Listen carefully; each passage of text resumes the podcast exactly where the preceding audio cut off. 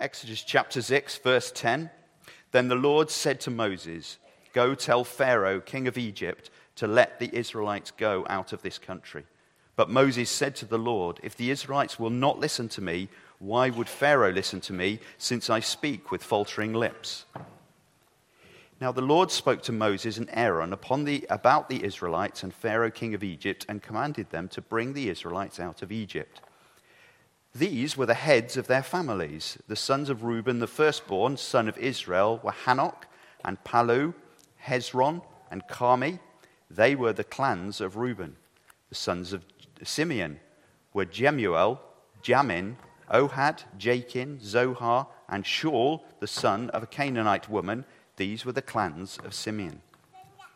These were the names of the sons of Levi, according to their records: Gershon, Kohath, and Merai.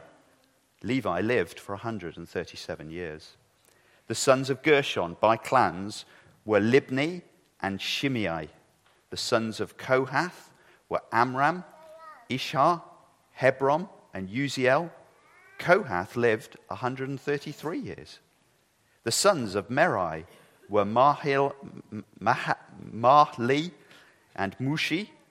These were the clans of Levi according to their records. Amram married his father's sister, Jochebed, and bore him Aaron and Moses. Amram lived 137 years. The sons of Ishah were Korath, Nepheg, and Zikri. The sons of Uziel were Mishael, Eliphan, and Sithri. Aaron married Elizabah, daughter of Amminadab, the sister of Nashon, and she bore him Nadab and Abihu, Eleazar, and Ithamar. The sons of Korath were Asir, Elkanah, and Apishvath. They were the sons of the Kohathite clan.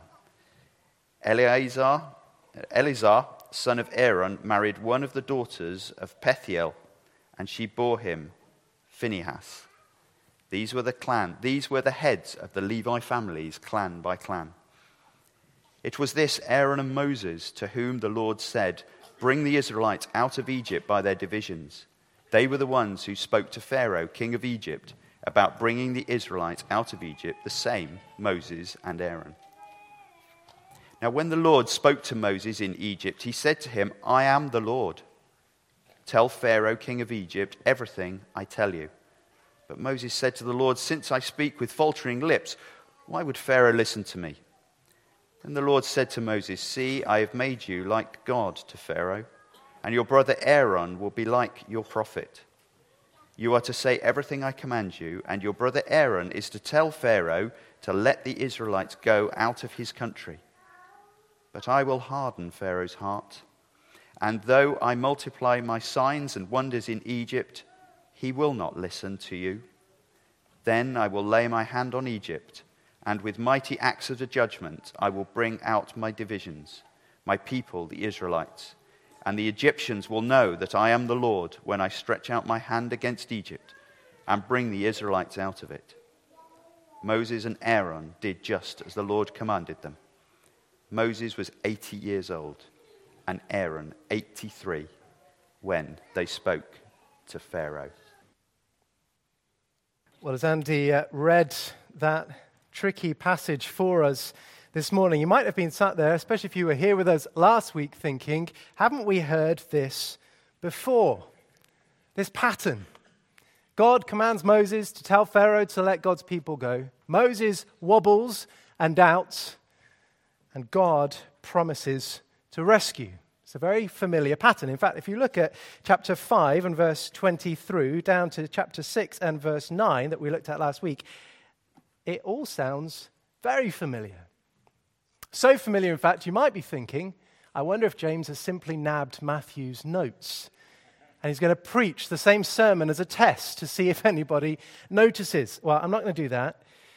There's a rhythm, though, isn't there, in God's word, and we've seen it so many times in our personal readings and in our ministry Sunday by Sunday, that God keeps repeating the messages we're too quick to forget. That is a pattern in God's word.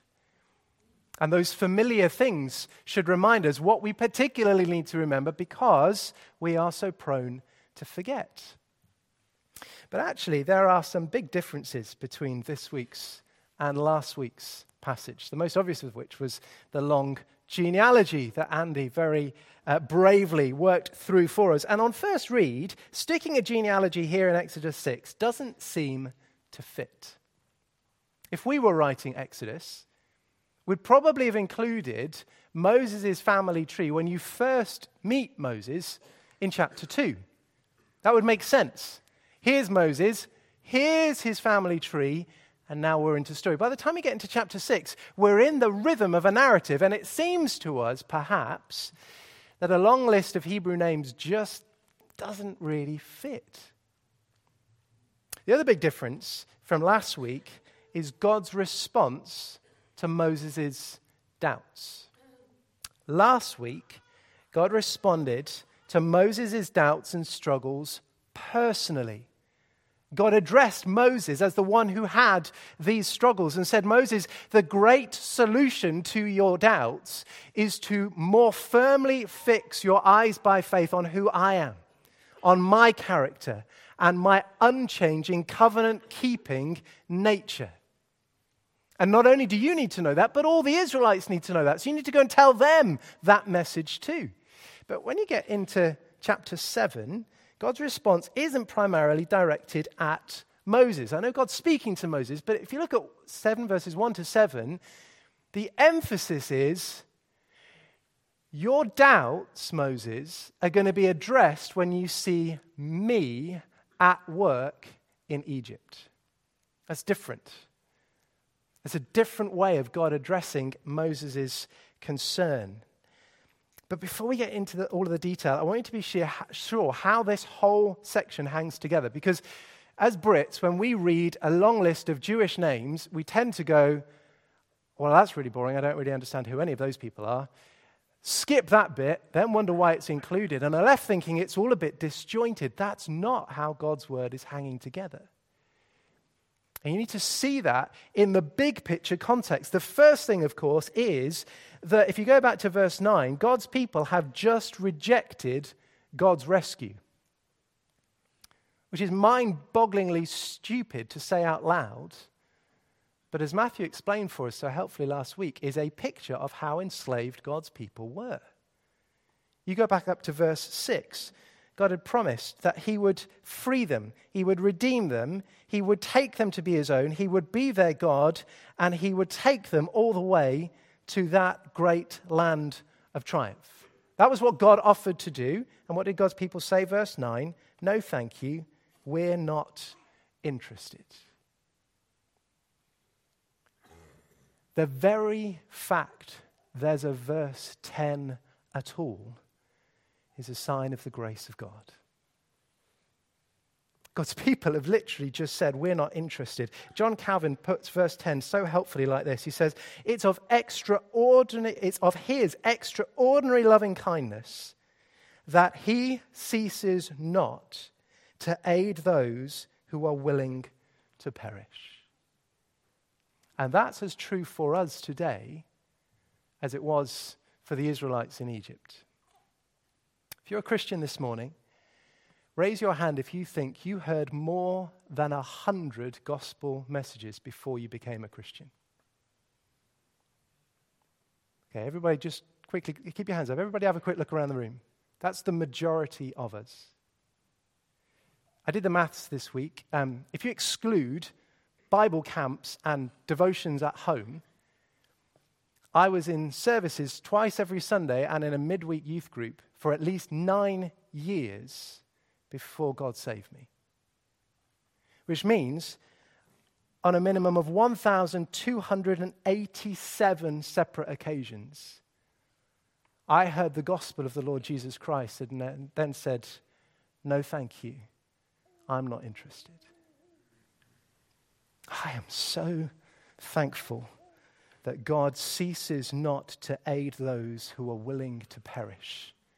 Because that was me. That was all of us. And it sets the scene for what you're going to get into in the rest of this passage. It's all under the grace of God. God's people are saying, I don't want to be rescued. And God's saying, I'm going to rescue you anyway. And you see something of how this whole section then hangs together.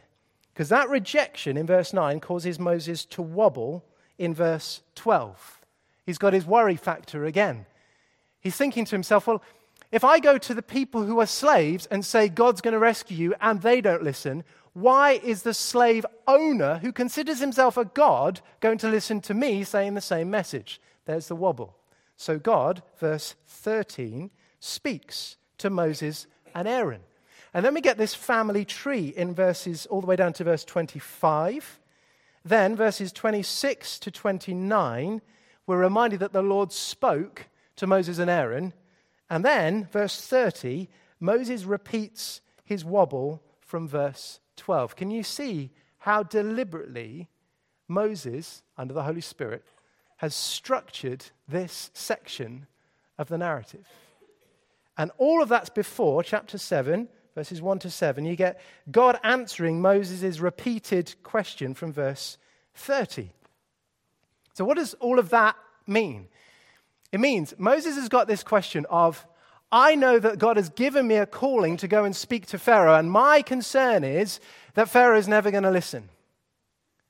I think the very deliberate way Moses has structured this passage is to show you that God's response to that wobble is in both the family tree and what God says in chapter 7, verses 1 to 7. Why does that matter? Changes the way you look at the genealogy. Stops the genealogy just being this list of Hebrew names that we struggle to pronounce. And for the vast majority of the names, we don't have any other context to go on. They appear here in God's word and that's it. But if in that family tree there is something of God's answer to Moses' doubt, then we need to dig deeper. And that's what I want to show you this morning. That family tree is the first part of God's answer to Moses' wobble. And it comes like this, I think. Remember who you are. God says to Moses, remember who you are. Not because you come from a perfect family.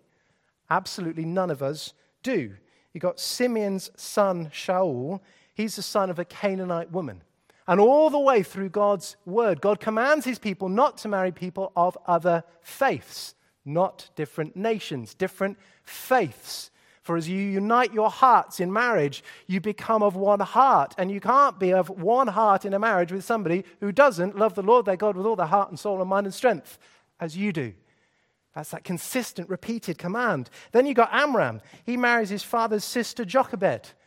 You get to God giving the Israelites the law at Mount Sinai, and there is a very clear instruction not to marry your aunt.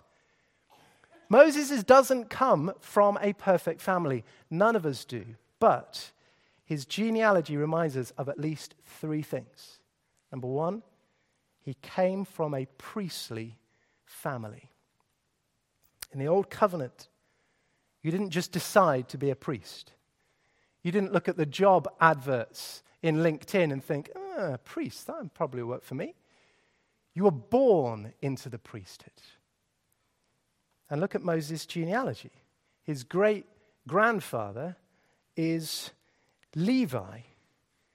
We're going to get later in the book to that Mosaic law when it's all given to the people at Mount Sinai. And it's from Levi that all of the servants and helpers in the tabernacle and later the temple are going to come. That was their job. It was to intercede on behalf of God's people before God. And rightly, we tend to think of that always happening on behalf of God's people to God. That's where it normally happens. But here we're reminded that that responsibility to intercede on behalf of God's people is also going to be shown before Pharaoh. Now, in years to come, lots of people in Israel are going to question whether Moses had any authority to do any of this. They're going to be out in the desert whinging and complaining about everything that they could possibly imagine. And as Moses writes Exodus, after the great Exodus, he's going to remind himself and these now free people that he didn't volunteer for this job. God chose him. God ensured that he was born in the family that would have the responsibility to intercede on behalf of his people. And the second thing this genealogy reminds us of is that Moses is part of a passionate family. If you look at this family tree, it doesn't record all of the sons of Jacob. You get the first three. You get Reuben, verse 15, you get Simeon, verse 16, you get Levi, and then it stops. There's no Judah, Issachar, Zebulun, the rest of the gang, nobody else gets a mention. And if you just focus on Levi's line, Moses only goes as far, verse 25, as Phinehas. Why?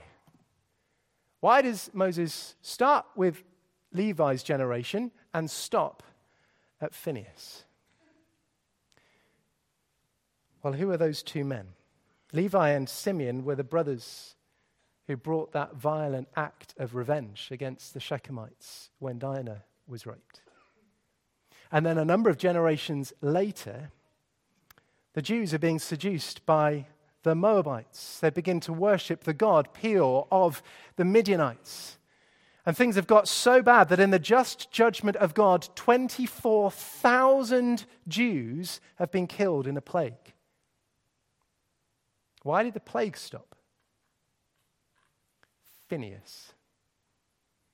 Phinehas' courage and his faithfulness to God's word. He saw an Israelite man continuing to act in disobedience with a Midianite woman, grabbed a spear and killed them both. Now, in our modern 21st century Western ears, that sounds gruesome and somewhat graphic. But Phinehas was courageously obedient. He was gripped by the sense of the holiness of God and the wickedness of God's straying people, and he actively intervened in order to put an end to that great plague of God's judgment. So you look at the beginning and the end with better examples and worse examples. Moses belongs to a passionate family that stood up and took action. And actually, we've already seen him do that. We saw him do it when the Egyptian slave master was beating the Hebrew slave. We saw him do it when he got to Midian and protected those sisters at the well. There was something in the nature of his family that gave him a God-given courage to stand up and take action. He was part of a passionate family. But thirdly, he was part of a promissory family. Now, we don't use the word promissory very much, but I'm not going to ask for a show of hands. The vast majority of us have or have had a mortgage. A mortgage is a promissory document. You sign it, and you legally promise to repay your mortgage to the bank. That document contains the guarantee that you are going to do that thing. When you get to this genealogy, it's a reminder that Moses is part of a promissory family. When God made promises to Abraham about this slavery, hundreds of years before it took place, back in Genesis 15, God said to Abraham, "Know for certain that for 400 years your descendants will be strangers in a country not their own, and that they will be enslaved and ill-treated there." Remember what Andy was saying at the beginning of the service? God makes promises, God fulfills his promises. Trust every promise of God's word. God had promised Abraham, you're going to be slaves for 400 years. Now it's happening. But then God made a promise to Abraham. In the fourth generation, your descendants will come back here. Now go back to Moses' family tree. There's Levi. Levi was a free man who went into Egypt as one of Jacob's sons for the food. Here's Moses. That's his great-grandson. Or in generational terms, it's his third generation of enslaved Israelites in Egypt. And God had promised to Abraham that the fourth generation would be brought back to the land of Israel. So here's Moses again. He's sometime later after the Exodus, he's recording the events of the Exodus. And all of his peers, his generation, are starting to whinge and complain, so much so, and it seems ridiculous to us, but we all have the same heart, so we know it's true. They say, I would much rather have been a slave in Egypt than about to die in the desert. That's all the stuff that's going on. What does Moses do? He says, remember who we are. We're the third generation. The promise of God's the fulfillment of God's promise to bring the people back to Israel. It's going to be fulfilled in our kids' generation. Don't stop believing. The end of the Exodus is nearly here. Hold on to the God who keeps his promises. You put all of those reasons together, and perhaps now we can see something of why the Spirit inspired Moses to include a genealogy at this point. All of this is to help us see, just as Moses understood all those years later, that hindsight proves history is God's story. That's what Moses had come to understand. Years later, as he looked back on his worrying and anxious self, who wasn't sure whether his faltering lips could possibly accomplish anything, he looks back and sees he is part of a passionate, prophetic family who are one of the promissory families of God, and all of that hindsight shows him that history is God's story. Part of the answer to his doubts and his wobbles was to remember who he was. And do you know that you and I need to do exactly the same thing too? I don't mean by tracing a family tree. I don't mean by being sure that you can go back X number of generations to get yourself into the particular family of the Levi. I don't mean any of that. I mean for you and me to remember who we are by God's grace. When Paul wrote to the Christians in Ephesus, he said, remember that we Gentiles, all of us who are not Jews, you were separate from Christ, excluded from citizenship in Israel and foreigners to the covenant of promise, without hope and without God in the world. For all of us, whether it took 9 years of hearing the gospel and rejecting it, or whether by God's grace it didn't take you that long, before that point of conversion, that's all of us, without hope and without God in the world. But now, in Christ Jesus, you who were once far away have been brought near by the blood of Christ. And in Christ Jesus now, our lives have been transformed. For if anyone is in Christ, the new creation has come, the old is gone, the new is here. Not perfectly, because everything that Ian said is true. That fulfillment of seeing by faith, turning into by sight, that's yet to come. But the new creation has begun. And that means that we can live godly lives now. Through the knowledge of his will, the understanding of his Spirit, you may live a life worthy of the Lord and please him in every way. Christian, remember who you are. Last week, Matthew reminded us that there are all sorts of circumstances in life when we say, why, Lord? Relationships or the longing for relationships, difficult circumstances at home or at work, the ongoing struggle for sin. In the face of all of those things, Moses' genealogy reminds us to remember who we are. New creations in Christ. Even though we were excluded and aliens to all of that, by his grace, we now have his Spirit at work within us so that we are being changed moment by moment, transformed in the image of his Son, whom he loves. Now that's true. But how do you make it real? So often you can sit in a sermon and think, yep, agree with all that. And on we go to the next thing. But we're still going to have the wobbles this week. There's still going to be stuff that is going to sideswipe us, distract us, discourage us. So how do you take that truth of remembering who you are and help it apply in the wobbles? Here's one idea. All of us are going to have a little bit more time over the next 2 weeks. Some of you, not loads. All of us, some. Why don't you grab 30 minutes of your extra time and flick through your Bible or search online for some of the most precious verses you know in the Bible that describe what it means to be a Christian, and write them down on a little piece of paper or card or something, and take time to memorize those verses. Take a bit of all of the time that we in the West are blessed to have over the course of Christmas to put some of God's word into your mind, such that when those worries come next time, and they will come,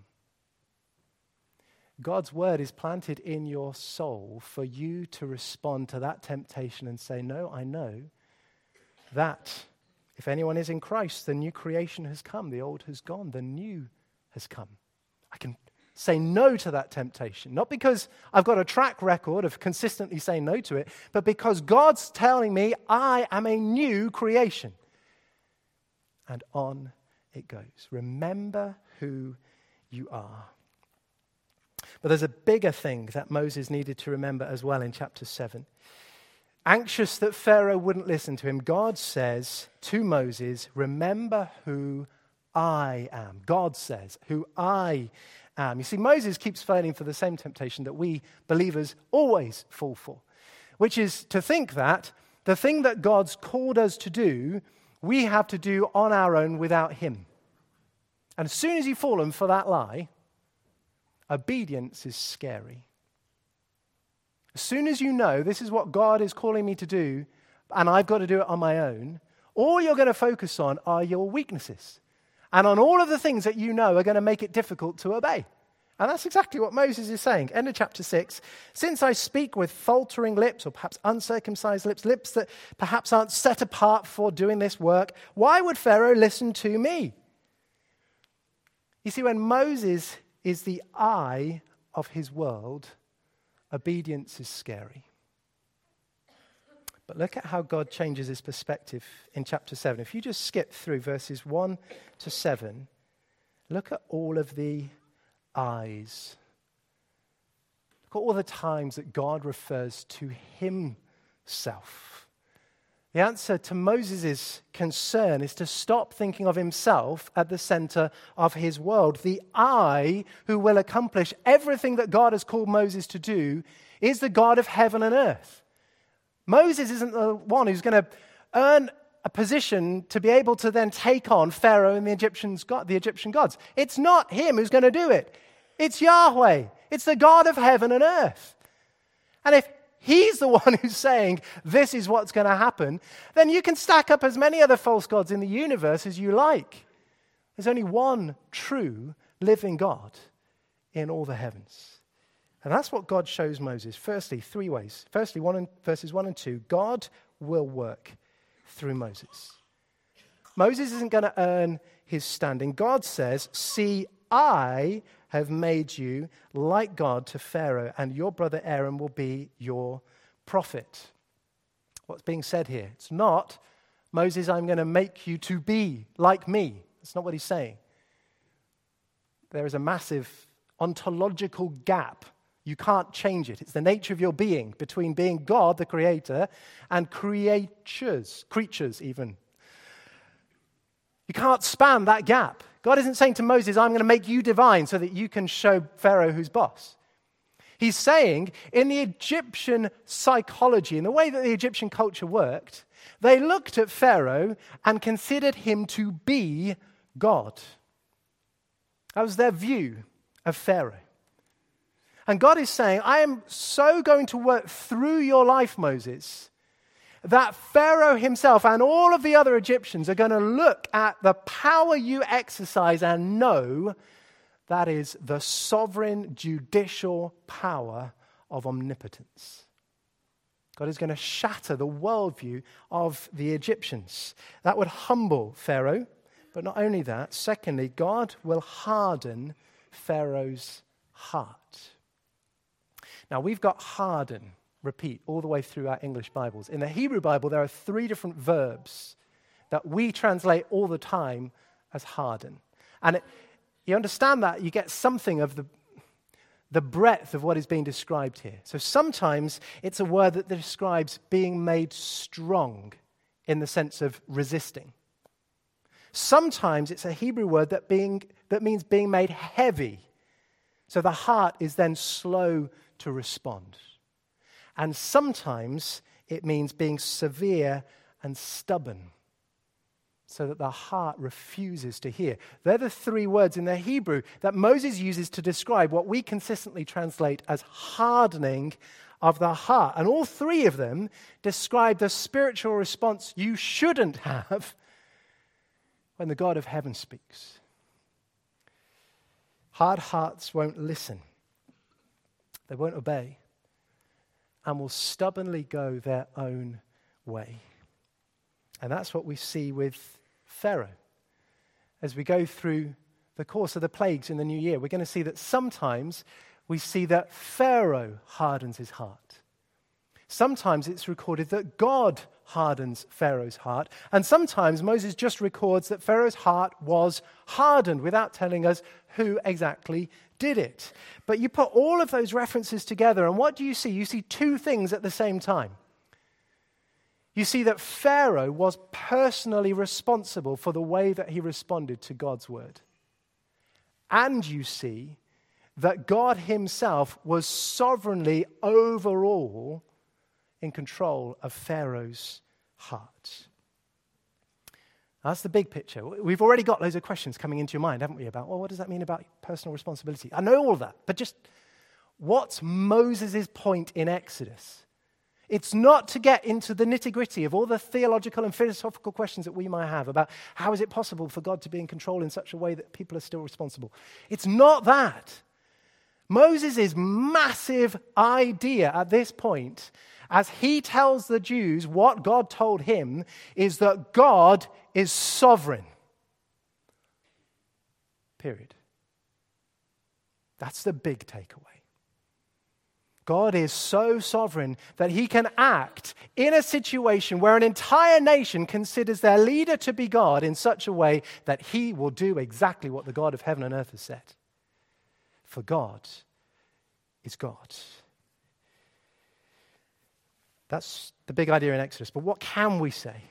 What does the Bible teach us about how God's sovereignly in control, and yet men and women and boys and girls are still responsible for their actions? Well, just within the book of Exodus for a minute, when we get into the plagues, we're going to see that for the first 5 plagues, Pharaoh hardens his heart. Then you get to the 6th plague, and for the first time we hear that God hardens Pharaoh's heart. And you could look at that and think, well, in that case, I think what's going on is Pharaoh was stubbornly rejecting God, and God, after that, and in response to it, he judges Pharaoh because of his heart response. And in one level, that's true, because God always justly judges sin. But Exodus tells us more than that. Because you look in Exodus 7, here we are, we haven't even got to the first plague yet, and God has promised that he will harden Pharaoh's heart. And this isn't the first time we've seen it. If you go back to Exodus 4, before Moses had even come back to Egypt, God had promised, same thing as in chapter 7, that he would harden Pharaoh's heart. So God is going to be at work in Pharaoh's heart to such an extent that everyone would see the ugliness of Pharaoh's stubbornness and opposition. And when the time came for the Israelites to be freed, everyone, Egyptian and Israelite alike, would know that it wasn't a voluntary choice from Pharaoh. He had been overpowered and overruled by the God of the Israelites. Now that raises all sorts of questions in our mind about God's control over mankind, and the Bible doesn't answer all of them.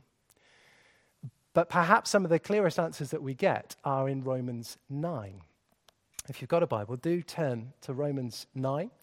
It's one of those colossal chapters in God's Word, in the way that Paul, under the Spirit, is helped to see some of the truth that God would have us know about this relationship between his sovereign control and our responsibility.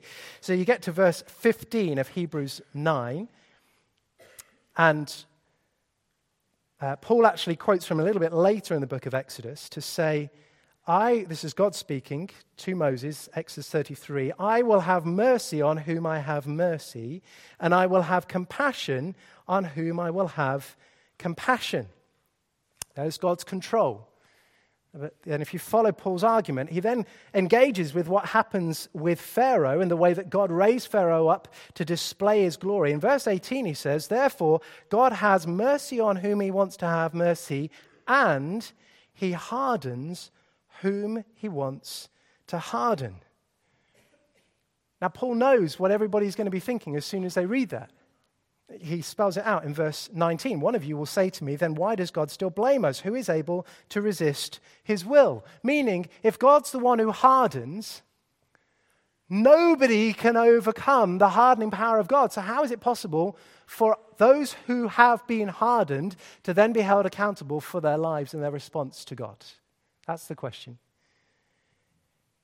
This is the Holy Spirit answering that question. Verse 20.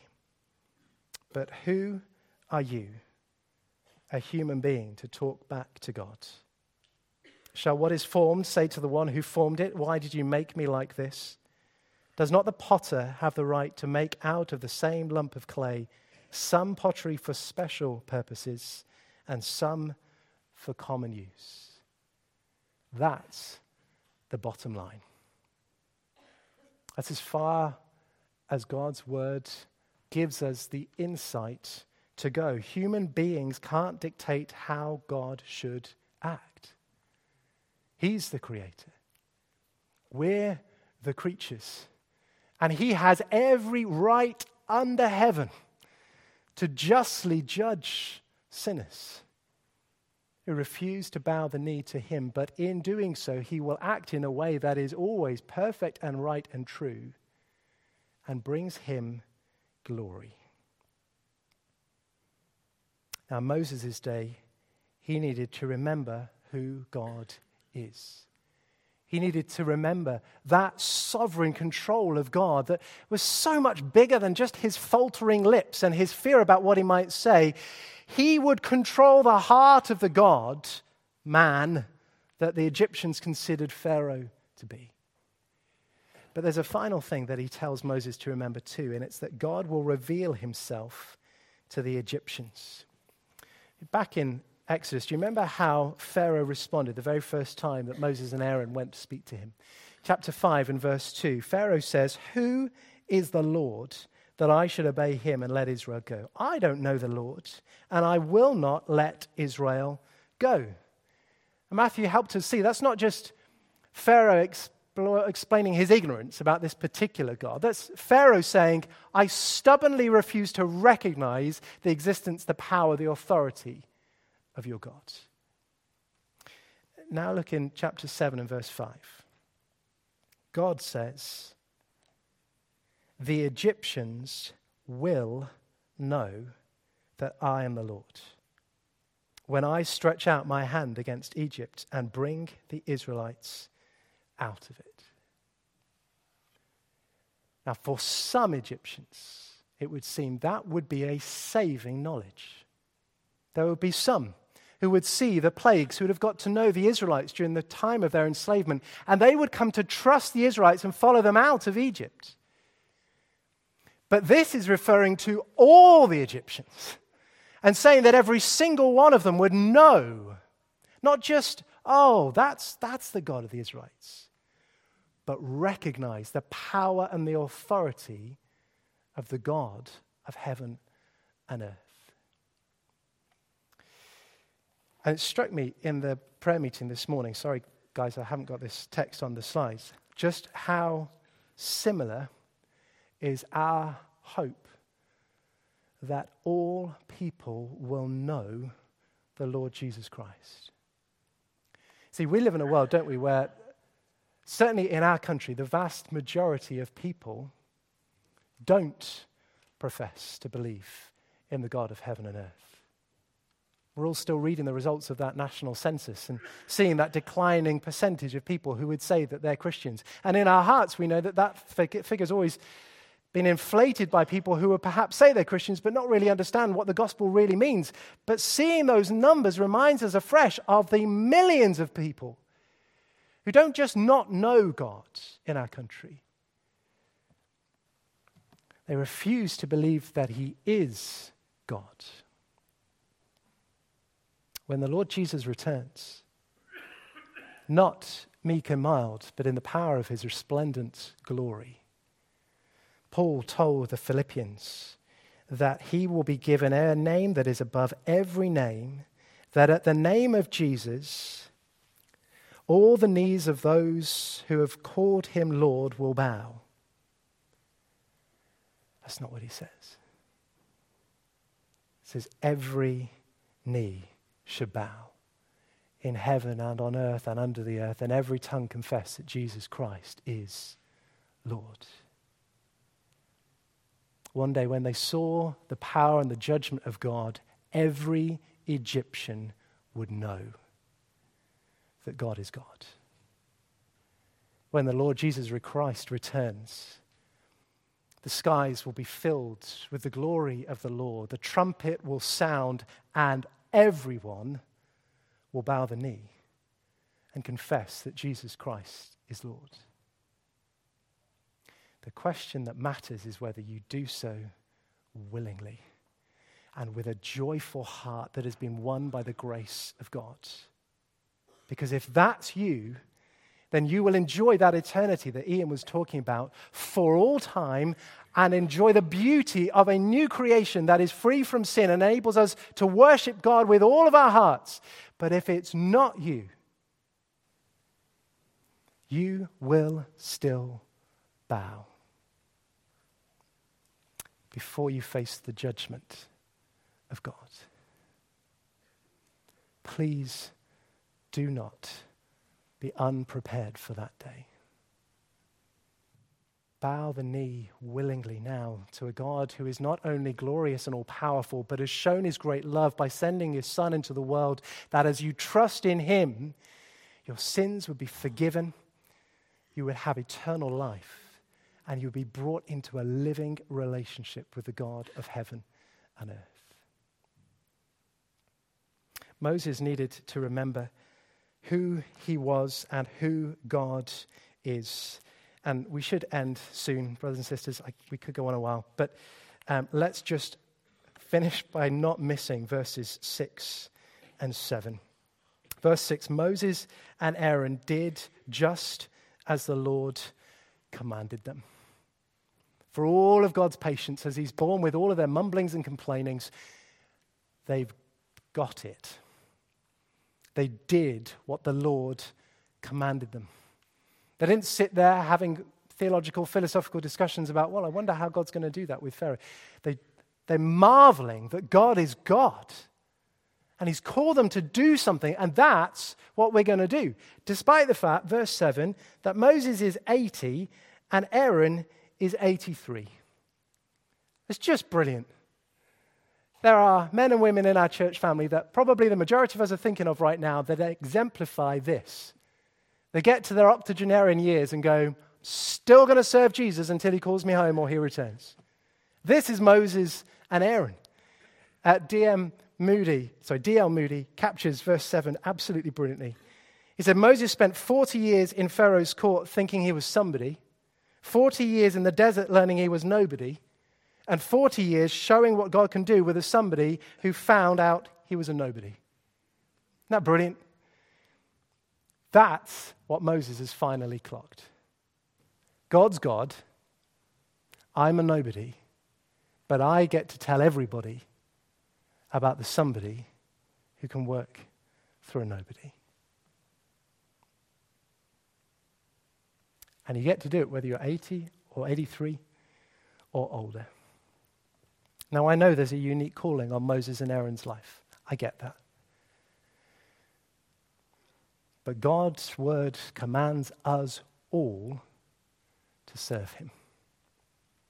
And not just in the ways that feel comfortable, not just in the ways that feel like they're right in the sweet spot of the gifts that we've been given.